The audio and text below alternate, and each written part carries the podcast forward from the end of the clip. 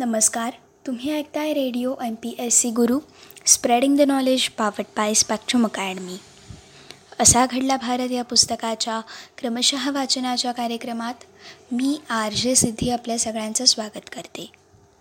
मित्रांनो असा घडला भारत या पुस्तकाच्या क्रमशः वाचनाच्या कार्यक्रमामधून आपण एकोणीसशे बासष्ट. या सालातील घटनांचा सविस्तर आढावा जाणून घेत आहोत. मित्रांनो आजची आपली एकोणीसशे बासष्ट या सालातील अत्यंत महत्त्व अशी घटना आहे. सीमावादातून उद्भवलेलं निराशाजनक भारत आणि चीन युद्ध. भारत आणि चीन युद्धाविषयीची सविस्तर माहिती आपण जाणून घेणार आहोत. मित्रांनो भारत आणि चीन यांच्यामधील सीमारेषा नियत करणाऱ्या मॅकमोहन रेषेबद्दलचा वाद चिघळल्यानंतर वीस ऑक्टोबर एकोणीसशे बासष्ट रोजी चीनने भारताच्या ईशान्याकडील नेफा सीमालगतचा भाग ताब्यात घेतला. आणि त्याचप्रमाणे अक्साई चीनच्या भागात देखील आघाडी उघडली आणि भारत आणि चीन युद्धाला तोंड फुटलं.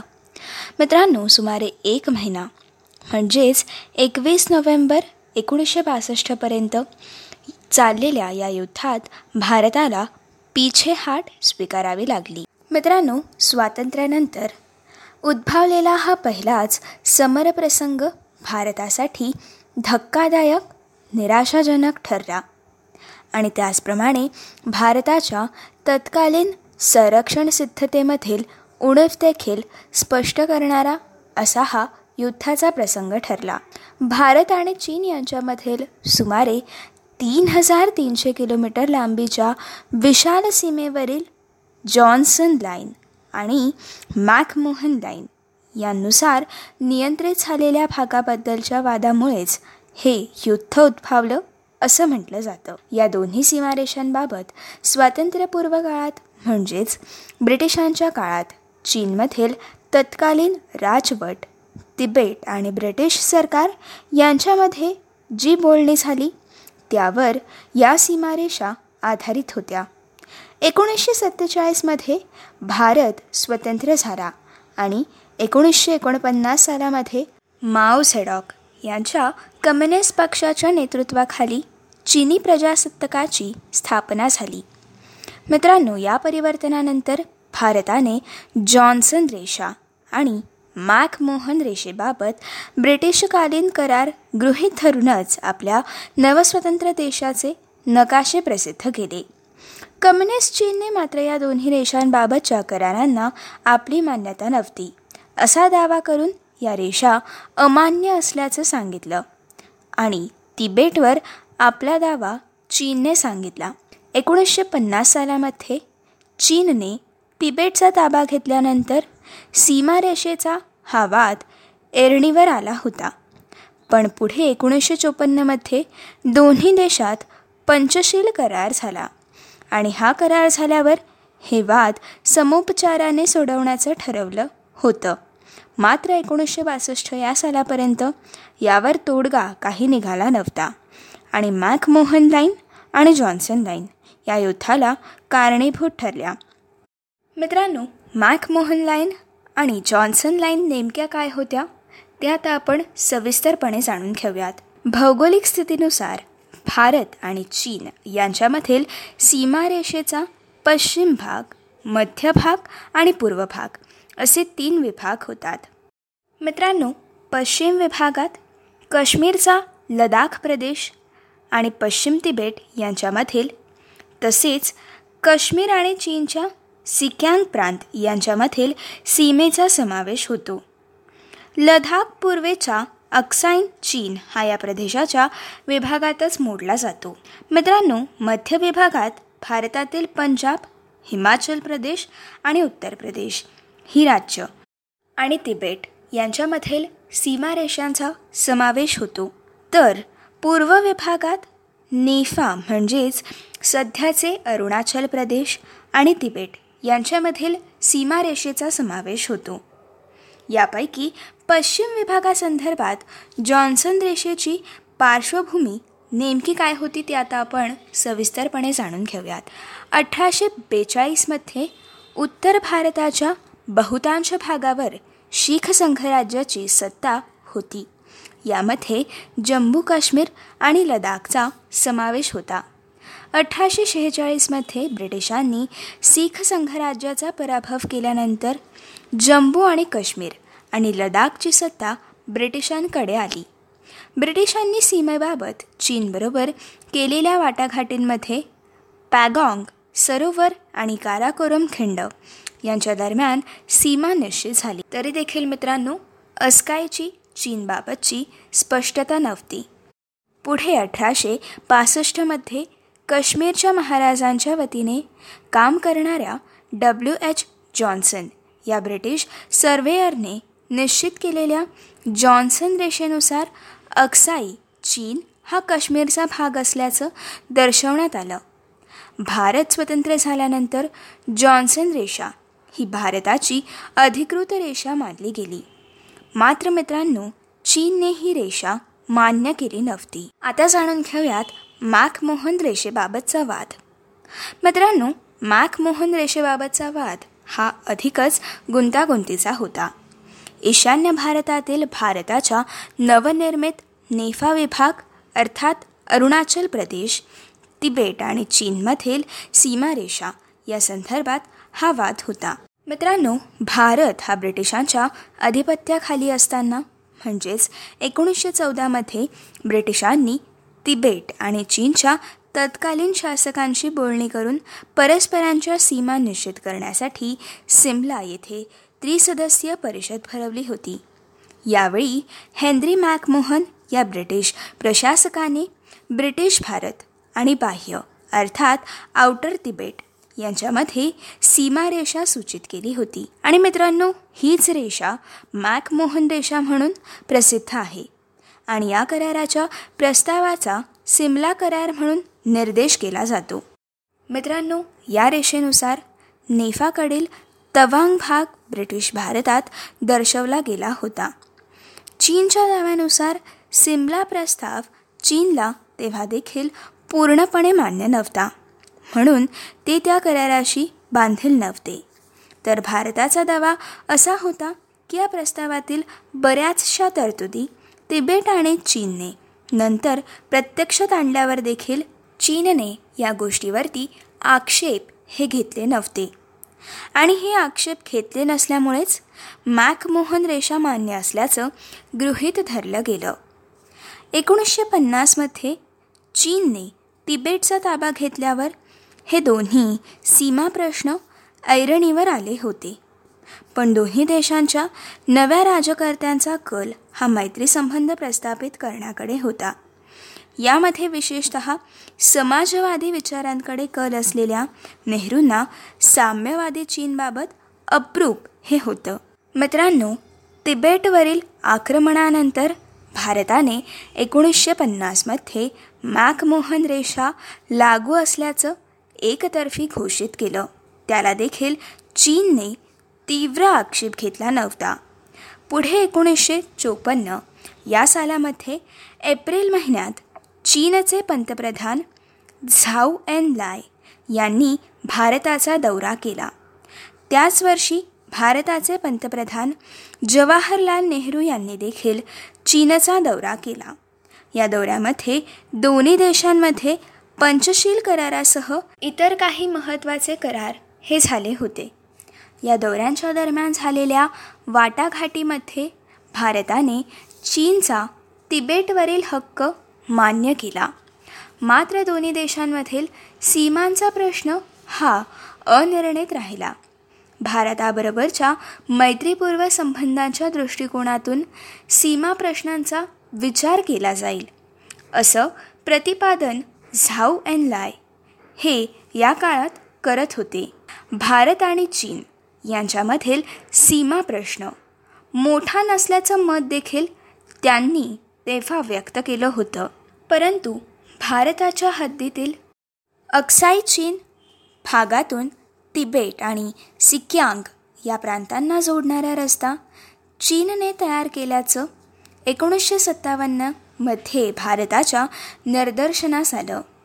एकोणीसशे अठ्ठावन्न या सालामध्ये चीनमधून प्रकाशित होणाऱ्या चायना पेक्टोरियल या मासिकामध्ये प्रसिद्ध झालेल्या नकाशामध्ये देखील अक्साई चीन आणि नेफा हे प्रदेश चीनचा भाग असल्याचं दर्शवण्यात आलं होतं. आणि हे दर्शवण्यात आल्याचं भारताच्या निदर्शनास आलं. या दोन्ही घटकांमधून चीन भारताच्या प्रदेशात अतिक्रमण करत असल्याचं स्पष्ट झालं. आणि उभय देशांमधील सीमावादानी वेगळं वळण हे घेतलं. पंतप्रधान जवाहरलाल नेहरू आणि झाऊ एन लाय यांच्यामध्ये पत्रव्यवहार आणि वाटाघाटी सुरू झाल्या. परंतु या प्रयत्नांमधून सर्वमान्य तोडगा निघू शकला नाही. भारत आणि चीनमधील सीमारेषा कधीही निश्चित झालेल्या नाहीत.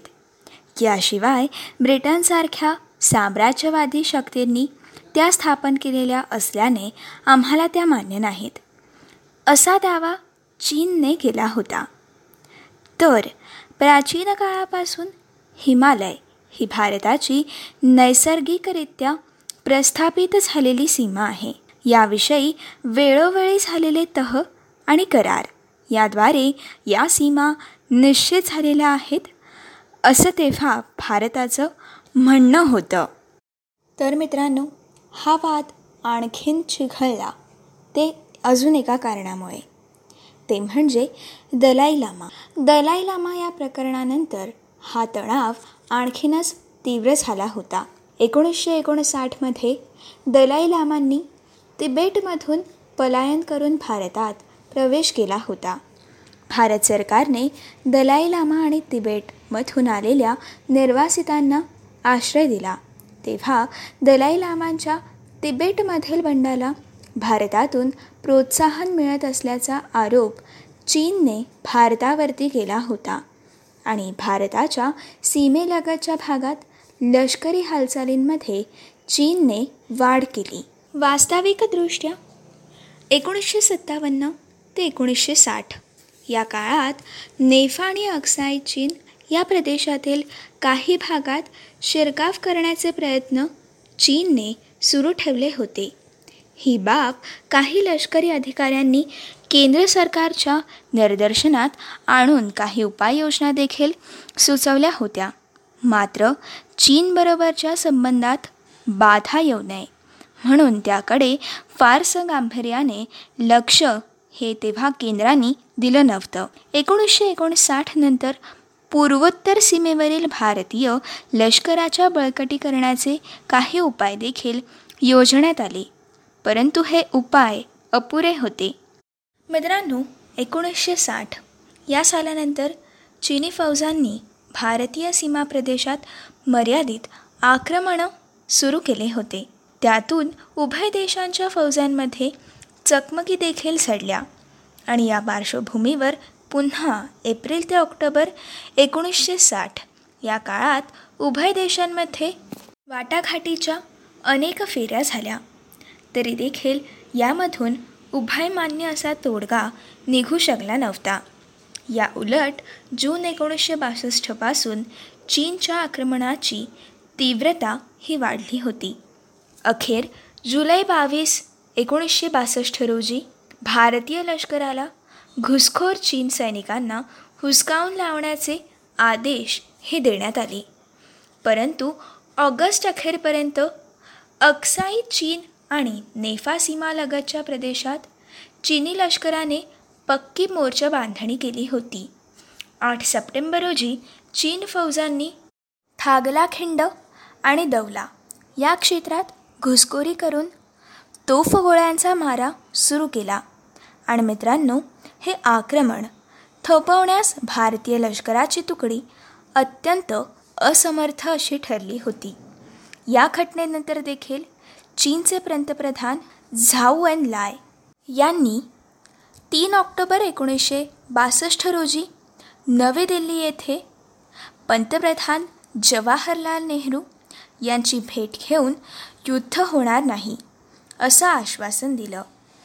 मात्र दहा ऑक्टोबर एकोणीसशे बासष्ट रोजी दोला क्षेत्रात चिनी फौजांनी पुन्हा एकदा तोफगोळ्यांचा मारा सुरू केला. आणि सीमावर्ती प्रदेशात अगदीच तणावपूर्व वातावरण हे तयार झालं होतं. मित्रांनो ऑक्टोबर एकोणीसशे बासष्टमध्ये देशभर प्रथमच युद्धाचं सावट हे निर्माण झालं होतं. वीस ऑक्टोबर एकोणीसशे बासष्ट रोजी पहाटेच्या वेळी चीनी सैन्याने नेफा प्रदेशातील भारतीय लष्करावरती जोरदार हल्ला सुरू केला. वीस ऑक्टोबर ते चोवीस ऑक्टोबर एकोणीसशे बासष्ट हा चिनी आक्रमणाचा पहिला टप्पा मानला जातो. या टप्प्यात चीनने नेफा सीमेच्या अर्थात मॅकमोहन रेषेकडील दक्षिणेकडील दोला खिंझेमाने तवांग किबिथू या भागात भारतीय फौजांची पिछेहाट करत ताबा मिळवला होता. वीस ऑक्टोबर रोजीच चीनी फौजांनी अक्साई चीनच्या सीमा प्रदेशात आघाडी उघडून चिनी खोरे ग्वालन खोरे पैगॉक सरोवर क्षेत्रातील भारतीय चौक्यांवरती हल्ले सुरू करून भारतीय लष्करास माघार घेण्यास भाग पाडलं होतं. वीस ऑक्टोबर एकोणीसशे बासष्ट रोजी पंडित जवाहरलाल नेहरू यांनी आकाशवाणीवरून जनतेला उद्देशून केलेल्या भाषणात चिनी आक्रमणामुळे भारतीय स्वातंत्र्याला गंभीर धोका निर्माण झाल्याचं सूचित करून या गोष्टीचा सर्व शक्तीने एकजुटीने मुकाबला करण्याचं आवाहन हे पंतप्रधान जवाहरलाल नेहरू यांनी केलं. या काळात देशभरात सर्वत्र युद्धाचं वातावरण हे निर्माण झालं होतं. आणि या युद्धाचं सावट देखील भारतात पडलेलं होतं. मुंबई पुण्यासारख्या मोठ्या शहरांना देखील सुरक्षिततेचे उपाय म्हणून रात्री ब्लॅक आऊट ठेवण्याचं आवाहन हे या काळी केलं गेलं. तसेच सावधतेचे इशारे देणाऱ्या सायरनचे आवाज ऐकल्यानंतर सुरक्षित स्थळी आश्रय घेणं खिडक्यांना तावदांना काळे कागद लावणं यासारखे अनुभव तेव्हा भारताच्या देशवासियांसाठी अगदी नवे होते. तसेच मित्रांनो सीमारेषेवरील जवानांचं मनोधैर्य वाढवण्यासाठी शिंग फोंगले रणिवाजवत चौखडे सज्ज व्हा उठा चला सैन्य चालले पुढे. किंवा उत्तुंग आमची उत्तर सीमा इंच इंच लढवू. यासारखी अनेक गीतं आकाशवाणीवरती वाजवण्यात येत होती. याच काळात महाराष्ट्राचे तत्कालीन मुख्यमंत्री यशवंतराव चव्हाण यांना दिल्लीत बोलवलं गेलं आणि त्यांच्याकडे संरक्षण मंत्रीपद सोपवण्यात आलं.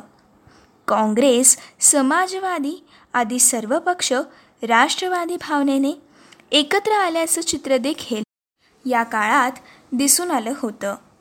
मित्रांनो भारत आणि चीन हे युद्ध सुरू होण्यापूर्वी भारतीय कम्युनिस्ट पक्षाने चीनशी सीमेसंदर्भात वाद समोपचाराने सोडवावेत आक्रमक संबोधून वाद वाढवू नये अशा स्वरूपाची भूमिका ही कम्युनिस्ट पक्षाने घेतली होती. तेव्हा राष्ट्रभक्तीने भारित झालेल्या त्या वातावरणात अनेकांनी कम्युनिस्ट पक्षावरती राष्ट्रद्रोहाचे आरोप देखील केले. परंतु मित्रांनो जेव्हा भारत आणि चीन युद्ध सुरू झालं हे युद्ध सुरू झाल्यावर कम्युनिस्टातील मोठा वर्ग नेहरूंच्या मागे खंबीरपणे उभा राहिला होता. चोवीस ऑक्टोबरपर्यंत भारताच्या सीमावर्ती भागात मोठ्या प्रमाणात वर्चस्व प्रस्थापित केल्यानंतर चीनचे पंतप्रधान झाऊ अँड लाय यांनी आक्रमण स्थगित करून भारताकडे तीन अटींचा प्रस्ताव पाठवला होता. उभय पक्षांनी शांततामय मार्गाने सीमावाद संपुष्टात आणण्याचं मान्य करावं. सीमावाद मिटेपर्यंत उभय पक्षांनी प्रत्यक्ष ताबारेषेपासून वीस किलोमीटरपर्यंत सैन्य हे मागे हटवावं. तसंच चीन हा नेफा प्रदेशातून सैन्य मागे घेईल. परंतु आक्साई चीन प्रदेशातील प्रत्यक्ष ताबारेषा ओलांडण्याचा प्रयत्न हा भारत किंवा चीन प्रदेशाकडून केला जाणार नाही. अशा या तीन अटी आणि शर्ती होत्या. मित्रांनो या प्रस्तावाला उत्तर देताना सत्तावीस ऑक्टोबर एकोणीसशे बासष्ट रोजी पंतप्रधान जवाहरलाल नेहरू यांनी उभय पक्षांनी शांततामय मार्गाने प्रश्न सोडवण्याचं मान्य केलं. परंतु प्रत्यक्ष नियंत्रण रेषेपर्यंत सैन्य मागे हटलं पाहिजे अशी देखील भूमिका यांनी घेतली होती. मित्रांनो हा झाला या युद्धाचा पहिला टप्पा. आता भारत आणि चीन युद्धाचा दुसरा टप्पा आपण सविस्तरपणे जाणून घेऊयात. चार नोव्हेंबर एकोणीसशे बासष्ट. या दिवशी झाऊ वेनला यांनी भारताकडे सुधारित प्रस्ताव पाठवला. त्यामध्ये मॅकमोहन रेषेच्या भारताच्या दाव्याला अप्रत्यक्षपणे मान्यता देत अक्साई चीनचा प्रदेश चीनला मिळाला पाहिजे असं या पत्रात आणि सुधारित प्रस्तावात सूचित करण्यात आलं होतं. भारताने हा प्रस्ताव फेटाळून लावला. यानंतर पंधरा नोव्हेंबरपासून चीनच्या चढाईला पुन्हा एकदा प्रारंभ झाला.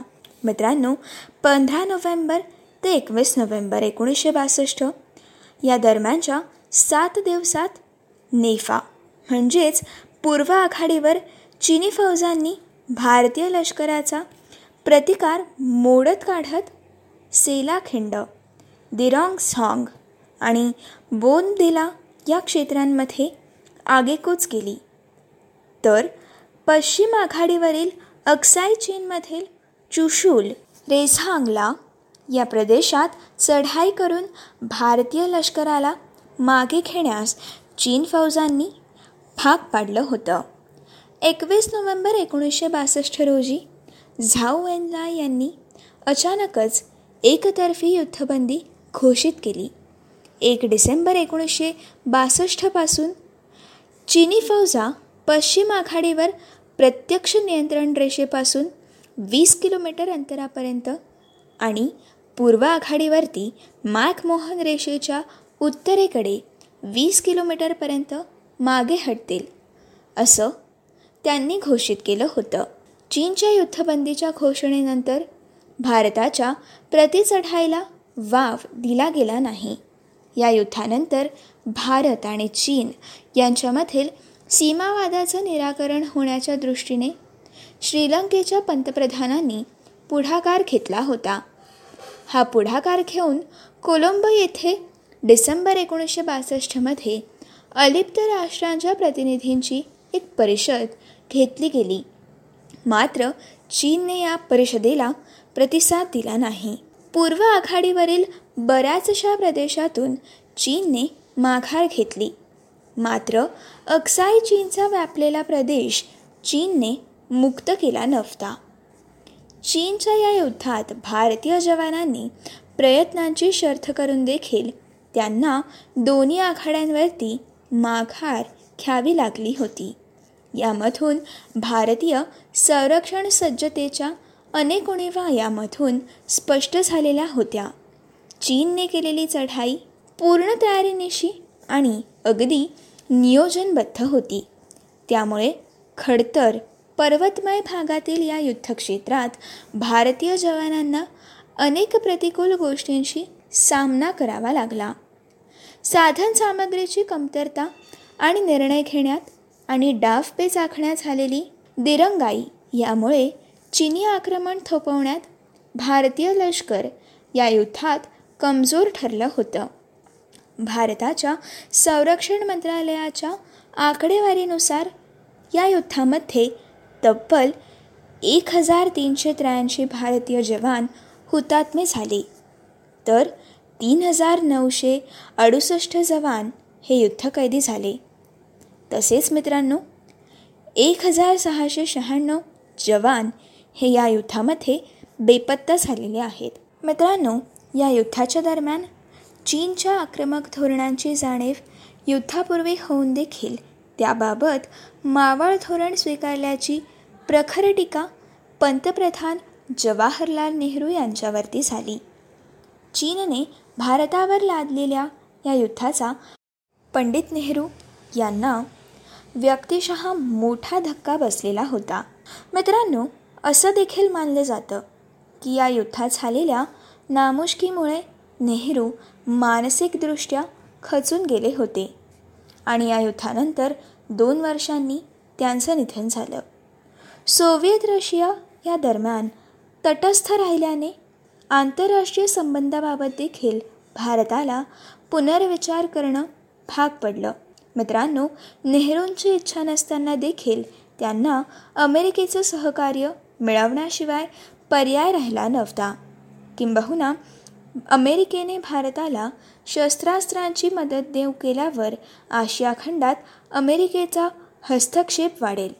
असं दडपण येऊनच चीनने एकतर्फी युद्धबंदी घोषित केली असं देखील मानलं जातं. मित्रांनो चीन युद्धाच्या पार्श्वभूमीवरील एक भावपूर्ण गीताची कथा आता आपण थोडक्यात जाणून घेऊयात. भारत आणि चीन या युद्धानंतर या युद्धात मृत्युमुखी पडलेल्या जवानांना श्रद्धांजली अर्पण करण्यासाठी एक विशेष कार्यक्रम दिल्लीत आयोजित करण्यात येणार होता. त्यासाठी एक भावपूर्ण श्रद्धांजलीपर गीत तयार करण्याची जबाबदारी संगीतकार सी. रामचंद्र यांच्यावरती ही जबाबदारी सोपवण्यात आली होती. त्यांनी गीतकार प्रदीप यांचं एक गीत लता मंगेशकर यांच्या आवाजात स्वरबद्ध केलं. मित्रांनो या कार्यक्रमाच्या आखणीनुसार या कार्यक्रम प्रसंगी पंतप्रधान जवाहरलाल नेहरू यांच्या उपस्थितीत हे गाणं सादर केलं आणि हे गाणं ऐकताना नेहरू यांच्या डोळ्यात अक्षरशः अश्रू उभे राहिले. या घटनेकरता सुप्रसिद्ध असलेलं ते गीत म्हणजे ए मेरे वतन के लोगो. ए मेरे वतन के लोगो हे या युद्धाच्या पार्श्वभूमीवरील एक अत्यंत भावपूर्ण गीत आहे. मित्रांनो ही होती आजच्या भागातील असा घडला भारत या पुस्तकाविषयीची सविस्तर माहिती. पुढच्या भागामध्ये आपण एकोणीसशे बासष्ट या सालातील पुढील महत्त्वाच्या घटना जाणून घेणार आहोत. पुढील महत्त्वाच्या घटना आहेत मुदलियार समितीच्या शिफारसीनुसार व्यापारवृद्धीसाठी नवं धोरण हे आखण्यात आलं होतं. तसेच सार्वजनिक क्षेत्राद्वारे अवजड उद्योगांच्या उभारणीसाठी भारतीय हेवी इलेक्ट्रिकल्स लिमिटेडची स्थापना करण्यात आली होती.